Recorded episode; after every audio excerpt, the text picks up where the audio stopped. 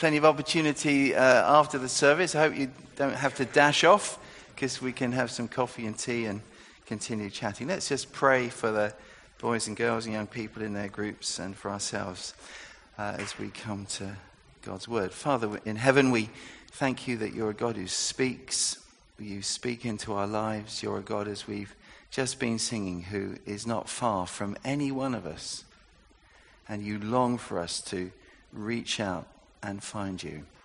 And we pray, Lord, that today we may know that to be true in our experience, and we pray that for the boys and girls and young people in their groups now. Lord, we pray that uh, we may know what it is to draw near to you and, and, and, and know that your loving presence coming towards us as well. So we pray in Jesus' name. Amen. Amen. So we're um, looks a bit small. I'm sorry about that. So we're, we're in, uh, thinking uh, for a few weeks about the core values uh, at Portswood Church here. It's something we, it's good to remind ourselves of every now and then. Uh, and core values are, are things that really matter to us as a church family and, and things that kind of, uh, in one sense, are, are meant to be kind of running through everything we do. We saw that picture that last week. So I, I, I, can't, yeah, so I haven't put the attribute because it was on last week, Dan, you know, so it's okay, I think. Anyway, uh, this is a, a copyright free image that I'm using here today. And um, it's, uh, yeah, the, the, the, core values are, are, like, you know, they, they need to go through everything we do. So if you cut a piece of Portswood Church uh, somewhere along its activities, uh, not necessarily a person, that wouldn't be a very nice thing to do, but, you know, you, you hopefully would see these, these things that are, are matter to us kind of evident in all that we do. We want to celebrate these values. We're not ashamed of them. Um, we don't want to hide them. we want to be very open about them. Um, if you're looking into church and being part of the church family here, well, there's no point, you know, having it like a financial document with small print at the bottom that you don't realize until you're in some kind of trouble with it. So we want to be very open, and there are five core values here at Portswood.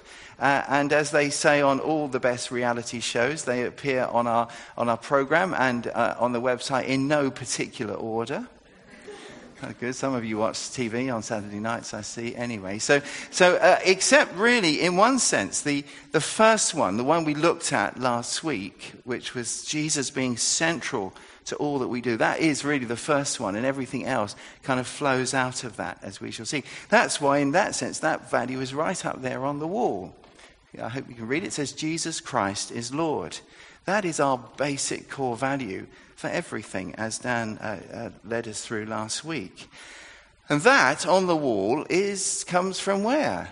Where does it come from? It comes from the Bible, from Philippians 2. So actually, that brings us to today's value, which we're thinking about, uh, which is really about that what, what we do, everything we do, everything we learn, is based on the Bible. It's Bible based. Bible based living and learning. That's important to us. It's important for, for us to know that. Now, now, why is that? Why are we Bible based? It's important to know why about things, isn't it? Not just to make assumptions, not, you know, not just to take things for granted or, or just to do things because we kind of do them. Because we might miss something if you just can't do things because you do. Let me tell you a story. It's not true. Well, it might be. Uh, it's based on something I heard once of a man who did this for a different reason. But here's a man who knows he needs to eat. Like all of us, we know we need to eat, don't we? Uh, we need to eat to stay alive. And he's got hold of that fact. And so, it, because he's eating to stay alive, he eats the same thing for every meal beans, baked beans, let's say, economy beans, Heinz beans, Sainsbury's beans, whatever. Baked beans is what he eats. Now, this is where the true part comes. I did hear some, a man talking about how he lived on baked beans alone for a whole year, lost a lot of weight, didn't die, remained healthy. So that's, I don't recommend that. Don't try that at home. But anyway, imagine here's this man. He only eats baked beans. And you meet him uh, and you find out about this, and and you, you say to him, look, it's great you're eating. Don't, don't you know that uh, eating is more than staying alive? Beans are, great, but um, There's lots you could do with them. You could put them on toast. You could have them in a potato. You could include them in some other delicacy. You could have them with HP sauce sometimes or tomato sauce. You could, you could riff off that. And, and hey, do you know what? There are other things you can eat. You know, you can have uh, pulses and, and meat and fish, and, and you can make, as John, uh, John on MasterChef said, some things that are really lovely, lovely things, okay? And then he says, Yeah, that's good. And, and he does that. And he realizes that there's more to it than just eating to stay alive. And he, you know, he, and you meet him a bit later, and he said, That's great. I didn't know that. And then you say, Well, when do you eat? He said, Well, I always go home and I open my cupboard and I cook my stuff. And you say, Well, do, do you realize that actually eating can be more than staying alive? It can be more than eating other things. You can eat with other people. It's great.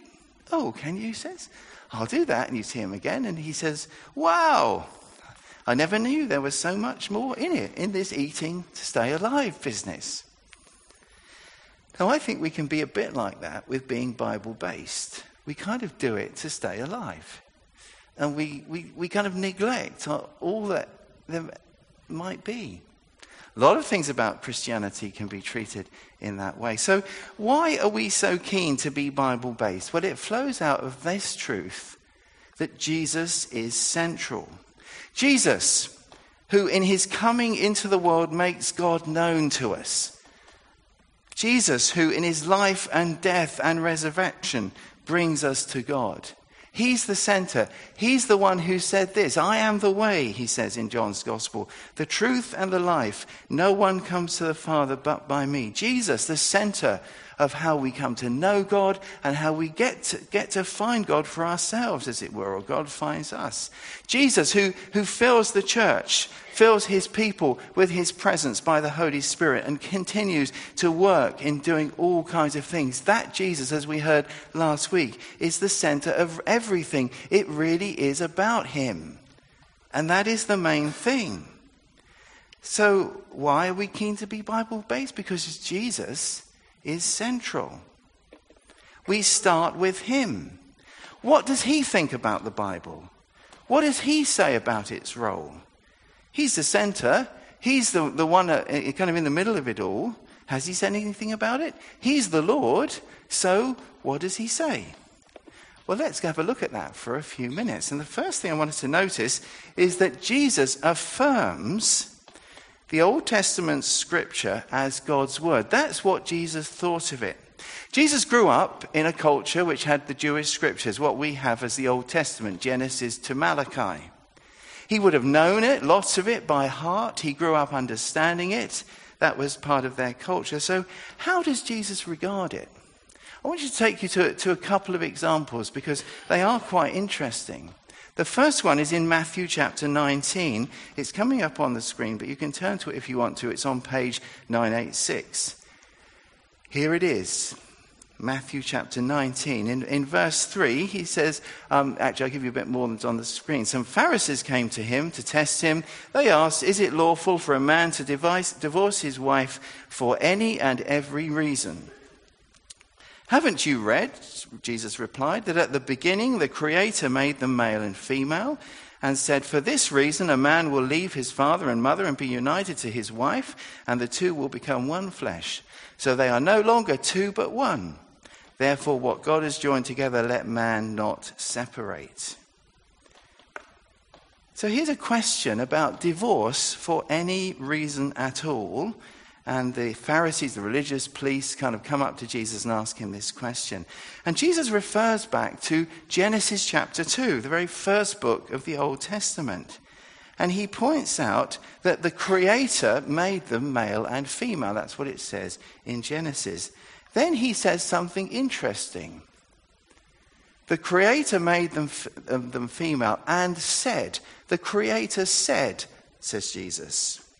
Now, if you look at Genesis 2, the words the two will be united to a wife, etc., become one flesh, is not what the narrator says. That's not what, what uh, sorry, the, the, words are not in the words of God in Genesis 2. It's not, Genesis 2 doesn't say, God said so and so and so and so, you know, cue sound effects, etc. The person who's, who's, who's telling the story of Genesis says, and God, and God, and uh, for this reason, they'll do look. And Jesus says, That's God speaking. See what Jesus is saying there? He's saying that these words are God's words. Now, that's interesting. I'm not going, going into this, but it's very interesting in the current debates about marriage, isn't it? Jesus claims, actually, that the Genesis position on male and female marriage is God's word. Now, that's a complicated thing, and there's a lot more we could say about that, so please don't be offended. But that's what Jesus says there. Can't seem to me to deny that. Not only does Jesus um, affirm Scripture as God's word, Jesus actually also connects the Scriptures with himself. Here's a, ver- here's a time, a statement he makes in uh, John chapter 5. He says to, again, the Pharisees, he says, You study the scriptures diligently because you think that in them you have eternal life. These are the very scriptures that testify about me, yet you refuse to come to me to have life. That's what Jesus is saying about the Old Testament. They're pointing to him, he says. And you can have life from me. And he's saying to the Pharisees, Your problem is you're looking in the wrong place. I'm here. You can have what I'm offering. But the point is, the Bible, he says, the Old Testament is pointing to him. More than that, Jesus also saw his own teaching as the Word of God. Remember in the parable of the sower, he tells this parable. The plant seeds are planted, and Jesus, when he explains, it says the seed is the word. When Jesus preached and teached, uh, taught rather, and did things around Galilee, it was described as bringing the word of God. That's what was described. So that was, uh, uh, uh and on an occasion when Jesus uh, later is praying for his disciples, looking back on all that he's done for them, just before the cross, he says, I have given them, the disciples, your word. So Jesus is saying that, that his teaching is the Word of God. And the rest of the New Testament goes on to underline that. The good news, the gospel, is seen to be God's Word. It has authority. It's seen in the same way as the Old Testament scriptures. Here's an example of that. Here's a, here's a verse. This is Paul writing in 1 Timothy. And uh, it's a verse all about elders. And the key thing is this you see, he says, For scripture says, he's quoting scripture there, that's the Old Testament, do not muzzle an ox while it is treading out the grain, and the worker deserves his wages. The only point I want to make about this is the muzzle an ox comes from the Old Testament, that statement. Do you know where the other statement comes from? It comes from the teaching of Jesus. One of the parables, he says, the worker deserves to be paid. And here, Paul, just a few years after Jesus uh, was uh, died and risen from the dead, is saying Jesus' words are Scripture, the Word of God. And if you want to follow it through in another part of the Bible, one of the other New Testament writers in 2 Peter 3, actually Peter, talks about the Apostle Paul's writings and calls them Scripture. Okay, so that's why. Why does it matter? Well, it's good to know why we do things, isn't it? But more than that, and I want to drive us this really uh, clearly, I hope, more than that, it's important to know that, that what we believe, this value, everything we do as Christians, is not just academic. It's not just about a book or what's written in a book or a set of ideas that may or may not be true we believe they are true, of course, but, but it all comes from a person, the person of Jesus. That's the key point. He's there at the center of everything. We are not, uh, like Muslims, people of the book first. Don't get me wrong on that. We are people of the book, but first we are the people of Jesus. And what we believe is based on a real Jesus who said real things, who did real things, where there's evidence in history, and who really rose from the dead. And who really is working in people's lives today. You could ask Howard and Suzanne about that if you want to know about it. It's what we sang about. So we're talking about a real person real historical events. Things Jesus did, things Jesus said, which kind of tapped into the stream of God's activity in speaking and revealing himself to, to the Jewish people in the Old Testament. Jesus is completing all that God has said. He's the final word, the Bible says. God has spoken finally in Jesus. That's the key. Completing it all. And, when he was on this earth, he, was completing all that had come before and at the very core of all that's going to happen next, as we saw last week. And as Jesus' people, we come to the Bible as he did. And that's what, why the Bible or, or being Bible based is a core value for us, because it was for Jesus. That's why. Not because we, you know, like reading books or something like that. That's where it comes from. I think this is really important. The Bible points to Him. That's why we're Bible based. But what's the point of being Bible based then, really? I suppose I was um, tempted to go off on what, you know, what has being Bible based ever done for us? And I'm not, you know, kind of commending that film. I've not seen it. You, you know the sketch, you know, what have the Romans ever done for us? And everybody thinks, well, no, they, they haven't done anything. And then suddenly they realize, well, they did this and they did that, they did that. And that's how the whole com- comedy works in that particular film. If you don't know what I'm talking about, don't worry. But the point is, often our default mode about being Bible based is negative bit like the Romans. Oh, what the Romans ever done? That kind of thing. Till we start thinking about it. Because lots of us have all kinds of negative stuff about people who appear to take the Bible seriously. Lots of writers have written. I mean, I suppose one of the most well known ones is, is Jeanette Winterson, who in her, her, her book, Orange is Not the Only Fruit, kind of described her whole kind of uh, just the destruction of her life by these, these, these parent she had or this mother who, who was so fanatical about the Bible that kind of destroyed her creativity and locked her up, and you know, uh, some just terrible things have happened. And we often think of Bible based people as being like, uh, being like that. You know, complete weirdos, a bit like, as it were, the Christian Taliban, if you, if you, if you like. Um, see, what, see where I'm going here. Weirdos. And so it's easy for us to be a bit embarrassed about being Bible based because we think of these stories and these images and stuff. You know, what's the Bible for? Is the Bible really about very weird science?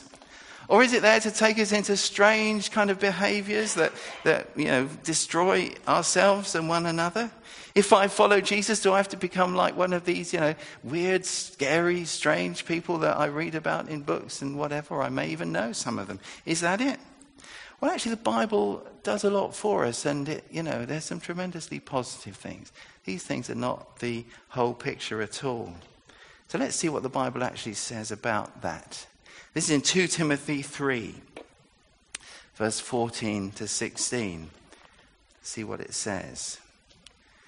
As for you, says Paul, writing to a friend of his called Timothy, you continue in what you have learned and become convinced of because you know those from whom you learned it, and how from infancy you have known the Holy Scriptures, which are able to make you wise for salvation through faith in Jesus Christ. 2 Timothy chapter 3, which is on page 1197 if you want to look at it in the Bible. Think about that for a moment or two. Interesting, isn't it, that this, uh, this man Timothy had known about the Bible, the Holy Scriptures, from his infancy. That's why these kids are out the back and up the, up the top. It, you know, it's important we can be helped and blessed by getting hold of Bible truth right when we're children. That's just by the way. What do the scriptures do then? What does it say they do there? What's the point of them?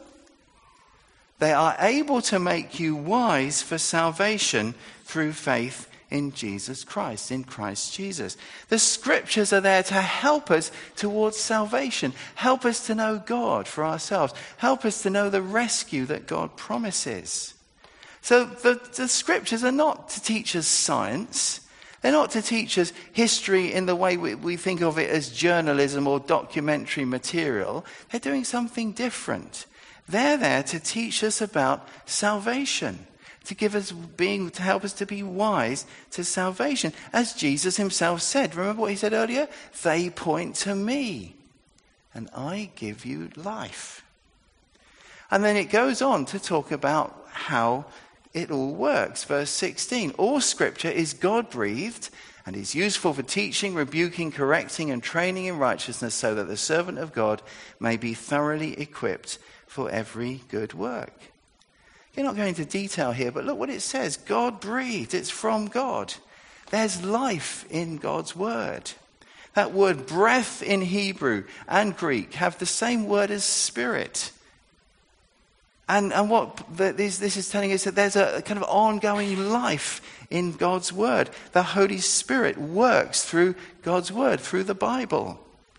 So we learn from there. Paul says it's good for teaching. We need to learn stuff. But it also challenges our lives. See, there it talks about rebuking. Sometimes, you know, our lines are out of our lives are a bit out of line, and, and, and we read the, the Bible and think, oh, that's that better, that needs to change.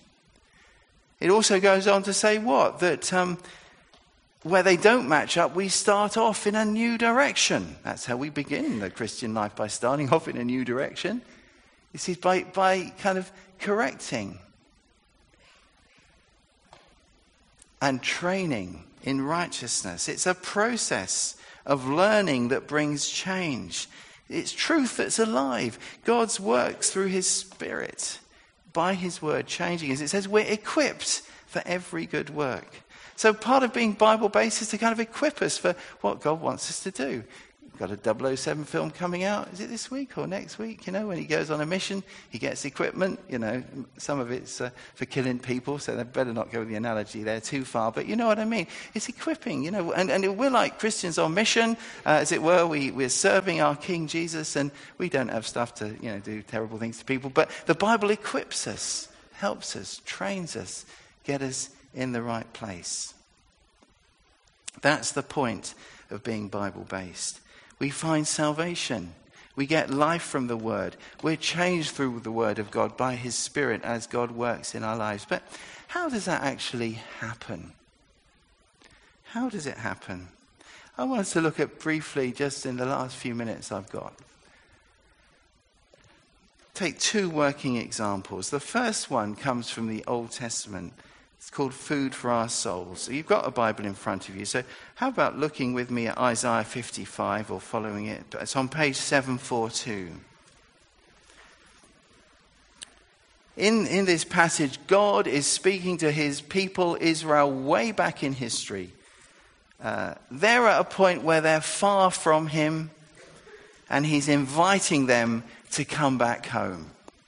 It's, a, a, it's a, apart from any, if you're not a Christian and you find all of this kind of woo, this is fantastic poetry, whether you believe it or not. This is a fantastic piece of writing I'm going to read to you here. So just, just open yourself up for it, even at that level. Isaiah 55. At verses 1 to 3. Come, all you who are thirsty, come to the waters. And you who have no money, come, buy and eat. Come buy wine and milk without money, without cost. Why spend money on what is not bread, and your labor on what does not satisfy? Listen, listen to me, and eat what is good, and your soul will delight in the richest of fare. Give ear and come to me. Hear me, that your soul may live. I will make an everlasting covenant with you, my faithful love promised to David. Let's pause there. It's great words, isn't it? Could have been written for the 21st century. So many of us are hungry, empty, dried up, mortgaged not just financially above our limits, but emotionally, spiritually, owing huge debts, not sure how we're going to pay, not sure how we're going to survive. Out into that comes God's word. Come, all who are thirsty. There's a tremendous invitation to be satisfied. For those who are hungry and empty, to come home to God, to get what you really need from Him. And how do we get this food from Him? Well, did you notice it's all about listening? Says, listen. Listen to me again, he says. And that's how you eat what is good. Give ear and come to me. Hear me. See? God is saying, Listen to me. This is what my word can bring into your life. Or this is what I can bring, says God, if you listen to me. God is offering to come and give us something we can't get for ourselves. Look at verse 6 and 7. Seek the Lord while he may be found. Call on him while he is near. Let the wicked forsake his way and the evil man his thoughts. Let him turn to the Lord and he will have mercy on him and to our God for he will freely pardon. He is near. He can be found. So close, he says. If we turn to him, leaving our sin behind us, we can have forgiveness we can know mercy, we can know pardon, as well as all the other things already promised in this poem. Look at verse 8. Again, the words of God. The, uh, the, prophet Isaiah is writing, and he has this sense that this is what God himself is saying. So he writes it in this, this as words from God. Verse 8. For my thoughts are not your thoughts, neither are your ways my ways, declares the Lord. As the heavens are higher than the earth, so are my ways higher than your ways, and my thoughts than your thoughts. As the rain and the snow come down from heaven and do not return to it without watering the earth and making it bud and flourish, so that it yields seed for the sower and bread for the eater, so is my word that goes out from my mouth. It will not return to me empty, but will accomplish what I desire and achieve the purpose for which I sent it. You will go out in joy and be led forth in peace. The mountains and hills will burst into song before you, and all the trees of the field will clap their hands, and so on. So much I could say, but I just want to pick up these headline points, really. So God is there, He's close, He can be found. But then, kind of paradoxically, He talks about there being a, a, a kind of a gap, a distance between heaven and earth, between His thoughts and our thoughts, His ways and our ways.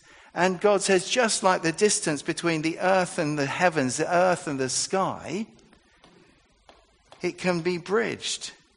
Something comes down from the sky to the earth, despite the great distance, says the poet. What is it? It's precipitation, as they say. It's snow and rain. It comes down from the, the sky, as it were, and comes down to the earth, and it does things. And God says, you know, although there's this enormous kind of gap in one sense between God and us, He says, my word is like the, the rain, the snow that can come down. It's a great picture uh, of how being, if you like, Bible based and responsive to God through His Word brings us his, his peace, his transformation. And verse 12, look at the transformation. He says, you know, he's talking, uh, this word came to people who were in exile. They were locked up in Babylon at the time, God's people, the Israelites. And Isaiah prophesies to them. And so, verse uh, 12, he says, instead of being like that, you're going to be released you'll go out with joy, and so on and so forth. And that did actually happen uh, in history, but it's about more than just a kind of them getting released, so much more that kind of speaks to us. So we hear God's word.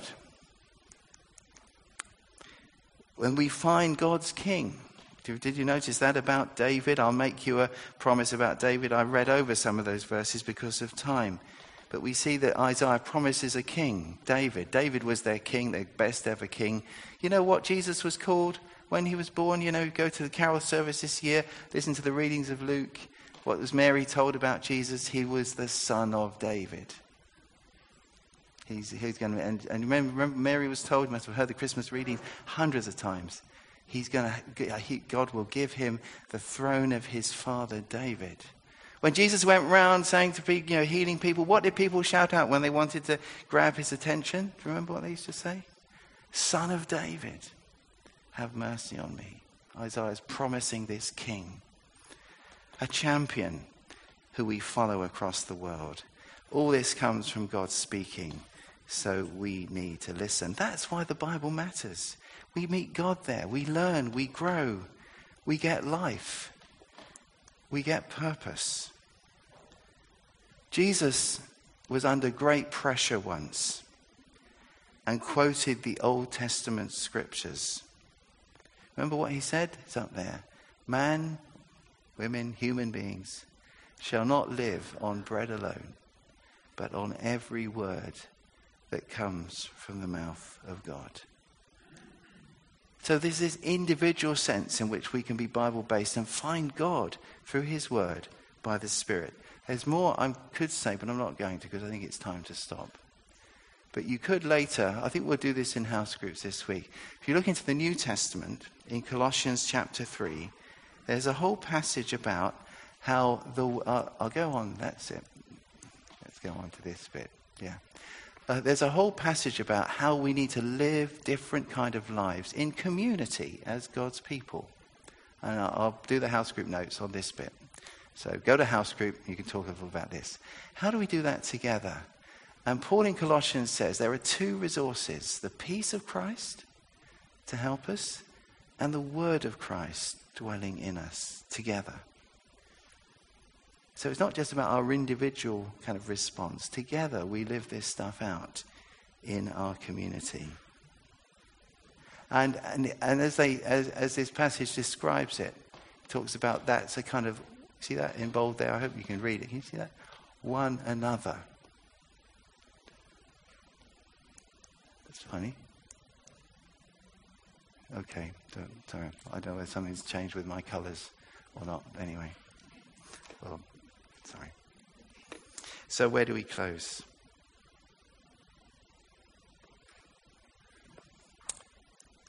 A couple of questions, really. Am I listening then? If God is speaking, if we want to be Bible based, am I listening? God's word that meets my greatest need as I find him? Am I responding to what he said? What about this invitation to come? Maybe it's to come back, to start feeding again, to start living on God's word again, to start being in community with his people again. Maybe it's starting for the first time afresh with Jesus as King of our lives, Jesus as our champion. Letting this word, this living word of God, come with God's presence by His Holy Spirit into our lives, individually and into our shared life. And that's the second question, which I didn't have a lot of time on. But are we together listening as a community? Are we listening? Are we learning? Are we living God's word?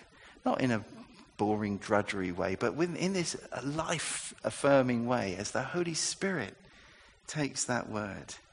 So as we have conversations in a minute after the service, as we talk to each other, we pray with each other, as we talk about our lives together, that God's word by his Holy Spirit is just released in power among us, helping us to be like Jesus as we follow him together. A prayer as the band come up. So, Father, we pray that we won't just be Bible based because it's the good evangelical thing to do. We pray, Lord, that we may see that to be Bible based, to be responsive to you, the living God,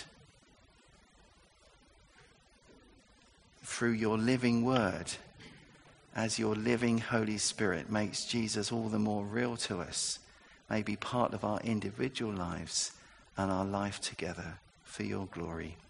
In Jesus' name, amen.